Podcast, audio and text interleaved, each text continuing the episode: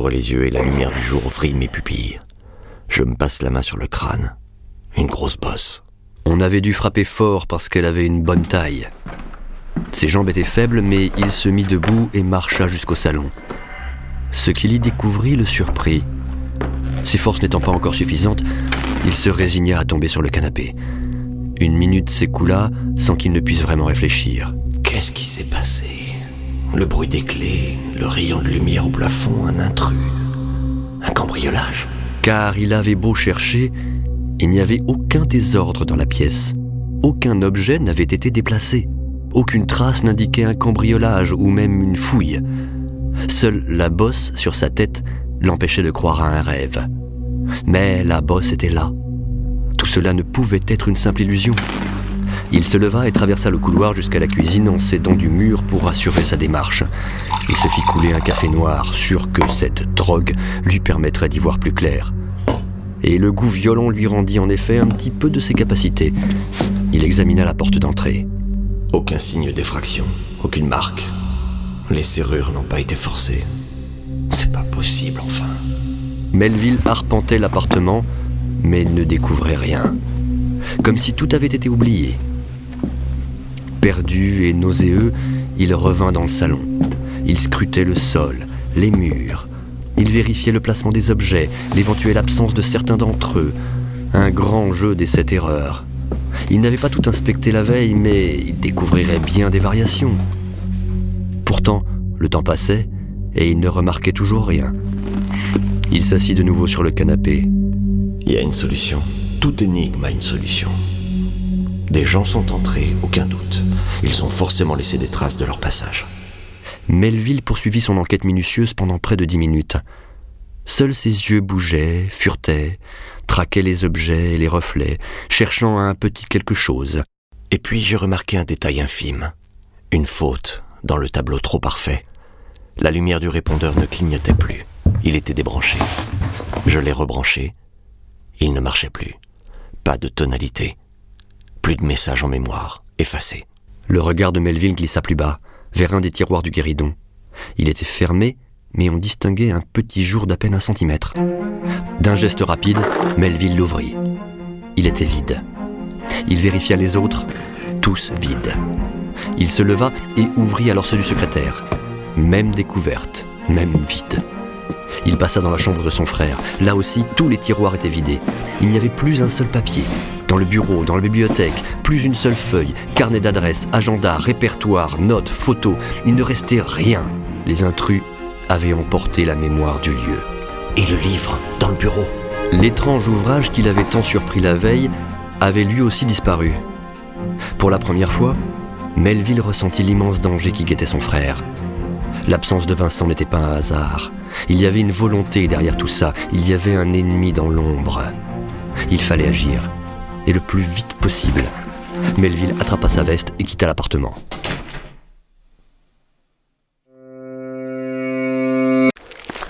Monsieur Nounès dégageait la neige de la cour. Quand il vit Melville sortir de l'immeuble, il posa sa pelle et lui fit un signe de la main. Alors? Il a fini par rentrer? Non, il m'attend à son travail, à l'Institut. Vous savez où c'est? Je dois avoir l'adresse dans la loge.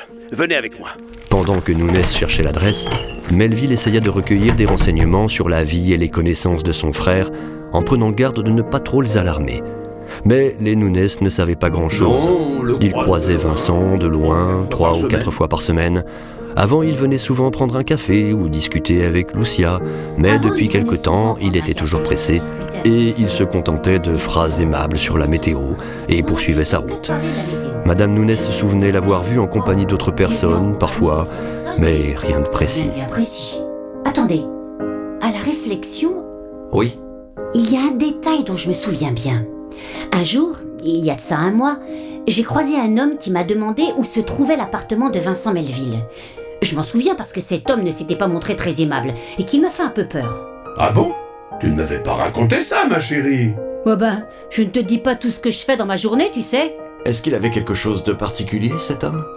Oui, il était nerveux et puis il portait des taches brunes sur les joues, comme celles de son neveu Raphaël. Vous savez, comme des taches de rousseur, mais presque noires.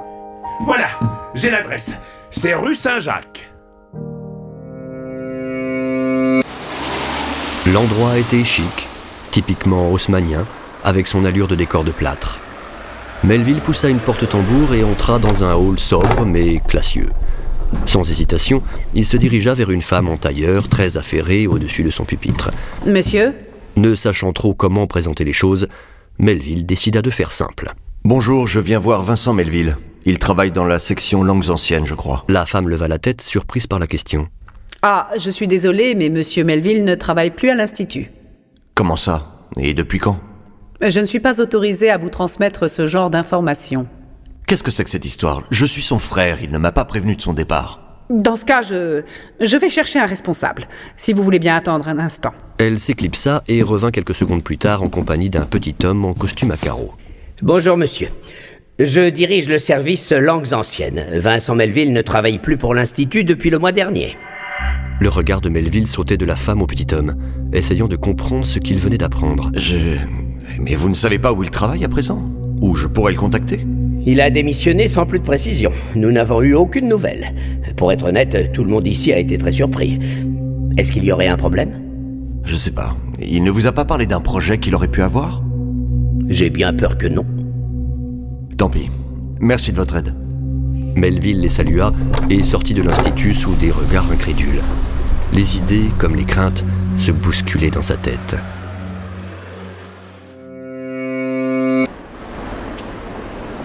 Le Ten était un pub branché situé sur le côté est de la place de la Madeleine. Melville y arriva vers 11 heures. La place se couvrait de décorations brillantes et une mise en scène grandiose transformait des immeubles entiers en immenses paquets cadeaux. Il se rappelait le message de la jeune fille sur le répondeur de son frère. Mais si tu veux, tu passes me prendre à la boutique avec ton frère vers 13h À la boutique. Pff, il y en a deux par immeuble autour de la place. Ça doit en faire une trentaine. Et de toutes sortes. La tâche n'était pas facile, d'autant que l'endroit était très fréquenté. Mais Melville n'avait pas le choix. Il devait vérifier chacune d'elles. Il commença donc sa recherche. Stratégie simple, il entrait dans les magasins et demandait à parler à Lynn. On lui adressait des regards tour à tour agacés, amusés ou soupçonneux. Il n'y avait jamais de Lynn, bien sûr.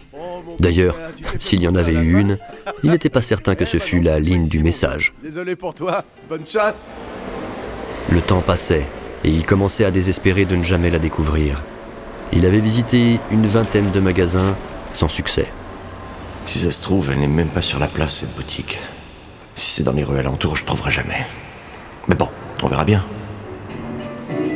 Euh, bonjour madame, je pourrais parler à Lynn, s'il vous plaît Et la chance lui sourit. C'est moi, oui. Vous êtes l'ami de Vincent Vincent Melville Oui Est-ce que nous nous connaissons Je suis son frère, Luc. Ah, bonjour. Excusez-moi, mais je pensais que vous viendriez plus tard. Vincent n'est pas avec vous Euh, Non, justement. Vous savez pas où il est? Je suis à Paris depuis hier et je n'ai pas pu le joindre. Il n'est pas chez lui? Non, et je commence à m'inquiéter. Je sais pas où le chercher. Vous avez essayé à l'Institut Oui, il n'y est pas. Ça ne ressemble pas du tout à Vincent de disparaître sans donner de nouvelles. Des clients formaient une file à la caisse et des appels montaient. Lynn jeta un coup d'œil dans son dos et remarqua le geste rapide d'une de ses collègues à son adresse. Désolée, je, je vais m'arranger pour partir le plus tôt possible. Attendez-moi au pub à côté, je fais vite. D'accord.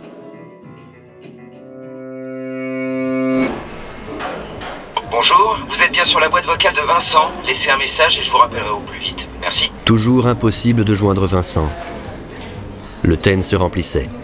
Il y avait déjà près de dix minutes qu'il était installé à une table, attendant Lynn. Il essayait de ne pas trop penser. Il s'aperçut pourtant que sa main tremblait un peu sur la table.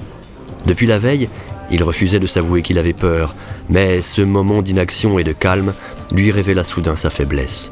Oh, j'aime pas ça. Mais bon, reste calme. T'as connu des situations bien pires. Bien pires. T'as même été en danger de mort, alors... euh, T'as un métier à risque. T'es habitué à mettre ta situation en jeu. Et tu t'en es toujours sorti. Ne pas se laisser impressionner par l'inconnu.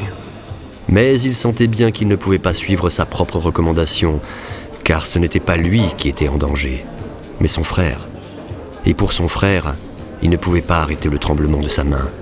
Il ne pouvait voir les événements avec calme et raison. Mais où il est? Bon sang. Excusez-moi, c'était pas facile de partir avec autant de monde. Lynn s'installa en face de Melville. Elle lui parut plus jeune que dans la boutique. Ses cheveux courts plaqués en arrière et son maquillage un peu trop vif lui donnaient l'air d'une étudiante se préparant à sortir un samedi soir. Alors? Alors, euh, pas grand-chose. Impossible de trouver Vincent, impossible de le joindre. Vous pensez qu'il a pu avoir un accident? Peut-être, mais quelqu'un aurait appelé chez lui, ou nous aurait prévenu, vous ou moi. Alors qu'est-ce que... euh, Est-ce que Vincent vous a parlé d'un voyage ou d'un travail à faire qui pourrait expliquer son absence Non, il ne m'a rien dit. Bon, quand l'avez-vous vu la dernière fois Dimanche, il a passé la soirée chez moi. Déjà trois jours. Mais je lui ai parlé au téléphone lundi, À quelle heure en début d'après-midi. On a fixé un rendez-vous pour aujourd'hui, il m'a dit qu'il amènerait son grand frère. Il était très content. Il vous a dit d'où il appelait Comment ça, d'où il appelait? Bah, De l'institut, bien sûr, il travaillait.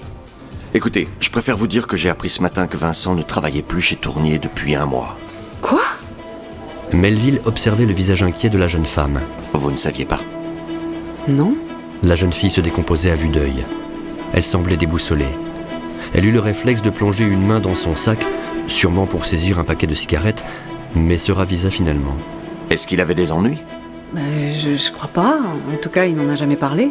Vous pensez qu'il lui est arrivé quelque chose? Vous avez noté des choses bizarres, surprenantes ces derniers temps Non. Rien depuis que nous nous connaissons.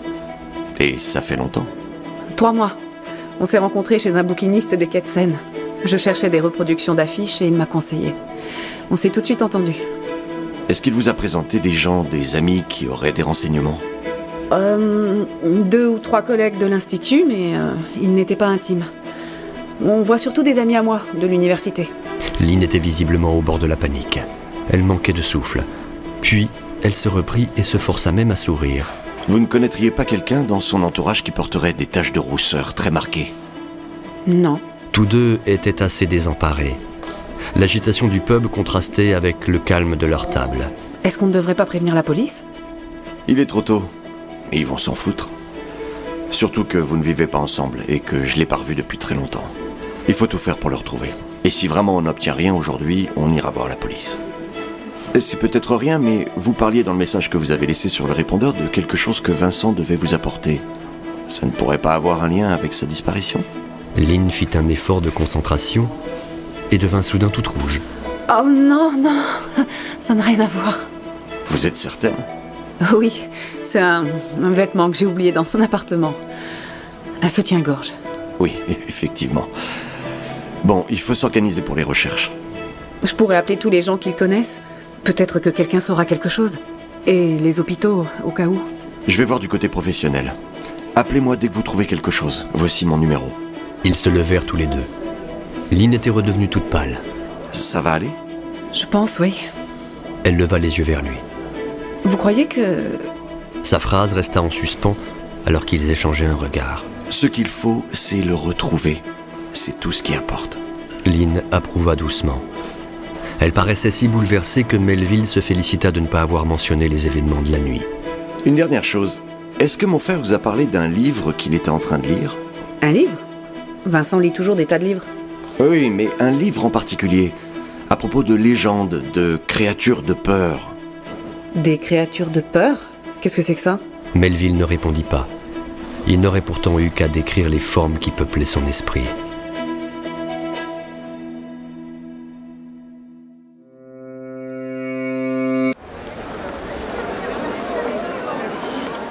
Neige à demi fondue tombait sur les pavés luisants du quartier latin. Les statues de dragons chimériques de la place Saint-Michel se couvraient d'un voile blanc, alors que les étudiants et les touristes se serraient entre les éventaires des boutiques. Melville bifurqua dans la petite rue de Falière, le numéro 79. C'était bien là. Devant lui, au rez-de-chaussée d'un hôtel particulier, se trouvait la librairie de la Nouvelle Aube d'Or. Les bourrasques redoublaient. Melville entra. Bonsoir. Le type un peu corpulent qui se tenait derrière le comptoir m'a jeté un coup d'œil, mais n'a pas répondu, trop occupé à faire une réussite avec de vieilles cartes à jouer. Je me suis avancé dans la librairie. C'était une belle boutique, bien tenue, avec des rayonnages sous des poutres bien briquées. Quelques rares clients parcouraient les allées dans un silence complet. Au centre du magasin, un homme plus âgé installait des parutions sur une étagère en surveillant les visiteurs. Melville parcourait les rayons, sans réel but. Quelque chose dans l'atmosphère de l'endroit le gênait, sans qu'il puisse le définir. Ce trouble l'empêchait de s'adresser immédiatement au caissier. Était-ce juste l'ambiance qui régnait? Ce calme un peu honteux, digne des rayons d'un magasin pour adultes? Ou bien le comportement des clients qui s'observaient tous du coin de l'œil? Ce sentiment étrange s'expliqua finalement, ainsi que le silence et le regard de biais. Melville ne se trouvait pas dans une librairie classique.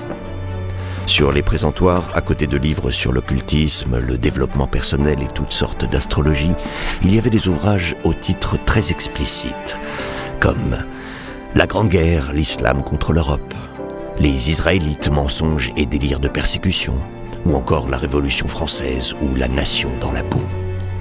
Plus loin étaient disposés différents manuels traitant de Philippe Pétain et de la Révolution nationale, des hagiographies de Maurras et même des fascicules illustrés pour les enfants, la véritable histoire de France. On apercevait aussi des magazines et des revues aux couvertures passées, dont l'une barrée d'un grand titre, La République des voleurs. Voilà donc le genre de pornographie qu'on vient chercher ici. Un peu plus nerveux, il se dirigea vers l'homme du comptoir. T'as besoin de renseignements. Fais comme si de rien n'était. Surtout, retiens-toi de tout commentaire. Bonsoir, j'ai rendez-vous avec un de mes amis. Vous l'auriez pas vu? Il s'appelle Vincent Melville. Connais pas. Vu personne. L'homme n'avait même pas levé les yeux de sa réussite. Melville remarqua que l'autre homme s'approchait. De petites lunettes et un nœud papillon lui donnaient l'air d'un instituteur d'un autre temps. Il essaya autre chose face au géant de la caisse. Tant pis. Vous pourriez peut-être m'aider. Je cherche un livre traitant de légendes et de créatures de peur. Vous trouverez peut-être par là-bas. Garde ton calme, mon petit Luc. Avec une décontraction feinte, il atteignit le fond du magasin et, après une recherche rapide, trouva plusieurs exemplaires du livre découvert chez son frère. Il s'agissait de la même édition au papier médiocre et un peu racorni. Il en emporta un. Alors qu'il payait, N'hésitez pas à vous inscrire sur nos listes. Vous aurez chaque mois un catalogue de nos parutions et une réduction de 25% sur les frais de port. Nos envois sont discrets, cela va sans dire. Se forçant une fois encore à sourire, Melville refusa poliment la proposition de l'homme. Bien conscient que toute question supplémentaire était inutile, il ramassa le sac que lui tendait le vendeur et sortit. Il neigeait de plus belle et une brise glacée balayait les rues. Le rire d'un enfant disparaissait au loin, lui rappelant les moments passés avec son frère, à une époque où ils étaient tout l'un pour l'autre, peut-être surtout parce qu'ils étaient seuls au monde.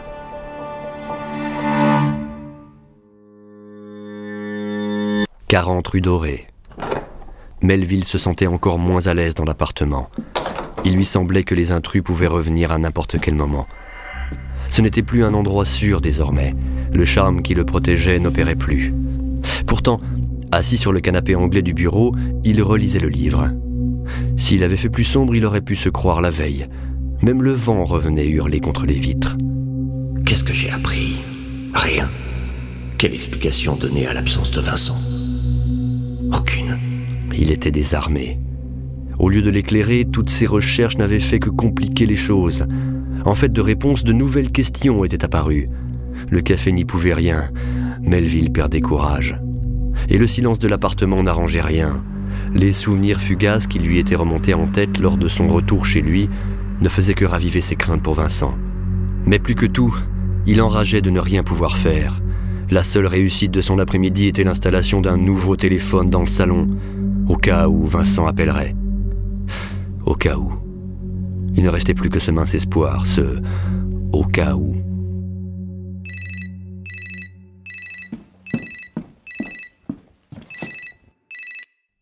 Allô? Luc, Céline. J'ai appelé tout le monde. Rien. Personne ne sait où il est. Pour les hôpitaux, j'ai fait tout Paris et banlieue. Pas d'admission à ce nom. Et pour vous? Je tourne en rond. Alors qu'est-ce qu'on fait? Nous n'avons pas le choix. Je vais passer à un commissariat pour signaler la disparition. Ouais. Il suffit de savoir Après quelques mots de réconfort pour la jeune femme et la promesse de la tenir informée, Melville raccrocha. Au revoir, Lynn. La partie était perdue. Il irait donc voir la police. Il rangea son téléphone. Une force concentrée grandissait dans son ventre. Tout se mêlait dans sa tête et son mal de crâne revenait. Sa tempe battait de plus belle. Melville était plus seul que jamais. L'appartement lui fut soudain odieux, infect. Il sentait que tout son corps était prêt à craquer, que tous ses nerfs demandaient à exploser. Il se força à respirer plus lentement, plus profondément, et s'assit, le dos contre le mur. Toute la douleur de l'appartement revenait, les belles images de la veille se transformaient en cauchemars, les visages lui revenaient en tête, les lieux, la forêt, la nuit. Il ne devait pas se souvenir de cela. Son front brûlait littéralement et une sueur froide coulait sur son échine. Ne pas se souvenir, ne pas se souvenir. Le passé ne devait pas revenir. Les morts doivent rester des ombres lointaines et fugaces. Ne pas se souvenir. Pourquoi fallait-il qu'une crise lui vienne maintenant? Pourquoi fallait-il toujours que ce mal le prenne au pire moment Il posa une main contre le sol et laissa retomber sa tête. Des instants passaient. Sa respiration redevenait normale. Il se calmait. Il rejetait les jolies images qui lui revenaient. Son père à son bureau, sa mère lisant des histoires, les bagarres avec Vincent, les jeux. Il détruisait ses souvenirs. La trappe se refermait. Bientôt, il n'y aurait plus rien en lui de ce passé, enfermé à double tour pour quelques semaines. Bientôt, tout serait normal, vivable, jusqu'à la prochaine crise, juste après cette dernière image de Vincent. Soudain, toute la douleur disparut. Il se leva et courut vers le salon. Il venait de se rappeler quelque chose. C'est une image qui le lui avait soufflé. Vincent et lui, le visage crasseux se faisant disputer par leur mère. Tout le reste avait suivi. Comment j'ai pas pu m'en souvenir avant Notre cachette? Celle où on planquait nos trésors avec Vincent. Il parvint au salon. Il se dirigea vers la cheminée d'apparat et souleva le volet de fer qui fermait l'âtre. Une odeur de suif lui envahit les narines. Il passa le bras à l'intérieur du conduit de la cheminée et chercha à tâtons. Très vite, sa main toucha la dalle qui obstruait la partie supérieure du conduit. Il chercha un peu plus vers la droite. Enfin, il sentit le dénivelé d'une brique. Une brique qui n'était pas fixée dans le mur. Il la saisit du bout des doigts et la tira. Elle tourna sur elle-même et tomba dans un bruit sec. La cachette était ouverte. Parce que tu penses vraiment que Vincent aura confié ses secrets à notre cachette d'enfance Les jeux d'enfants sont bien loin des problèmes des adultes. Peut-être. Melville glissa ses doigts dans l'espace laissé libre par la chute de la brique. Il referma sa main sur elle, puis sortit son bras de la cheminée. C'était bien une boîte, faite d'un métal un peu rouillé et assez fin. Melville la posa sur la table du salon et s'essuya les mains avec un mouchoir. Son cœur cognait dans sa poitrine. Espérons que ce ne sont pas des billes ou des autocollants qui traînent là depuis 20 ans. Il se pencha vers le couvercle et le souleva. Melville ne s'était pas trompé. Dans la boîte se trouvait un sachet en plastique. À l'intérieur, il découvrit une forte somme d'argent en grosses coupures avec un morceau de papier glissé sous l'élastique de la liasse. Il y avait aussi une clé à la forme compliquée. Sur le morceau de papier, on avait noté à la hâte une ou deux lignes incompréhensibles. Dampierre, l'hélice, sur Jumiège, 21 décembre 18h, un lieu, un lieu de rendez-vous. La seconde ligne était encore plus hermétique. Acte 102B, 540 R 236A. L'écriture était maladroite, mais c'était bien celle de Vincent. Ces quelques signes de la main de son frère lui rendirent toutes ses capacités. Il revint dans l'instant et se força à penser, à agir. Le 21 décembre, c'est aujourd'hui. Il est 14h. Bon, ok. Un passage vers son frère s'ouvrait enfin à lui. Avec des gestes précis, Melville glissa les billets et la clé dans sa poche, jeta quelques vêtements dans un sac de voyage et sortit de l'appartement. Il lui restait moins de 4 heures pour parvenir au lieu de l'étrange rendez-vous.